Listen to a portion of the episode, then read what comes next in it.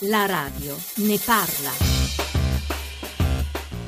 Nuova potenza economica e demografica, ma anche terra di profonde differenze sociali e religiose. Qual è il ruolo della Nigeria sullo scacchiere africano? È un ruolo crescente, è la principale potenza demografica con 380 milioni di abitanti, è diventata la prima economia dell'Africa nel 2014 scavalcando il Sudafrica ed è nel radar dei grandi operatori economici internazionali. A metà dell'anno scorso un'indagine del Wall Street Journal ad esempio aveva rilevato che la Nigeria era l'economia di frontiera più sistematicamente tenuta sotto controllo dalle grandi corporation. Il segretario di Stato americano Kerry ha definito Boko Haram una delle formazioni terroristiche più efferate e pericolose del pianeta. Ma come vedono i nigeriani Boko Haram? È solo una minaccia o per alcuni può essere considerata un'alternativa al modello occidentale? Percepiamo Boko Haram in maniera molto distorta, da una prospettiva internazionale che ne sottolinea la rilevanza come minaccia per il mondo occidentale, mentre Boko Haram va visto anche in questi termini, ma va interpretato a mio giudizio soprattutto come un fenomeno nigeriano, che riflette quindi l'evoluzione, la situazione, il contesto sociale, economico e politico della Nigeria. Non a caso il movimento emerge nell'area economicamente più depressa del paese, il nord-est, in un'area che è politicamente esclusa, che si sente che non rappresentata. Questo non significa che i nigeriani necessariamente appoggino Boko Haram, anzi tanto più Boko Haram si rivolge con le sue violenze ferate verso la popolazione civile,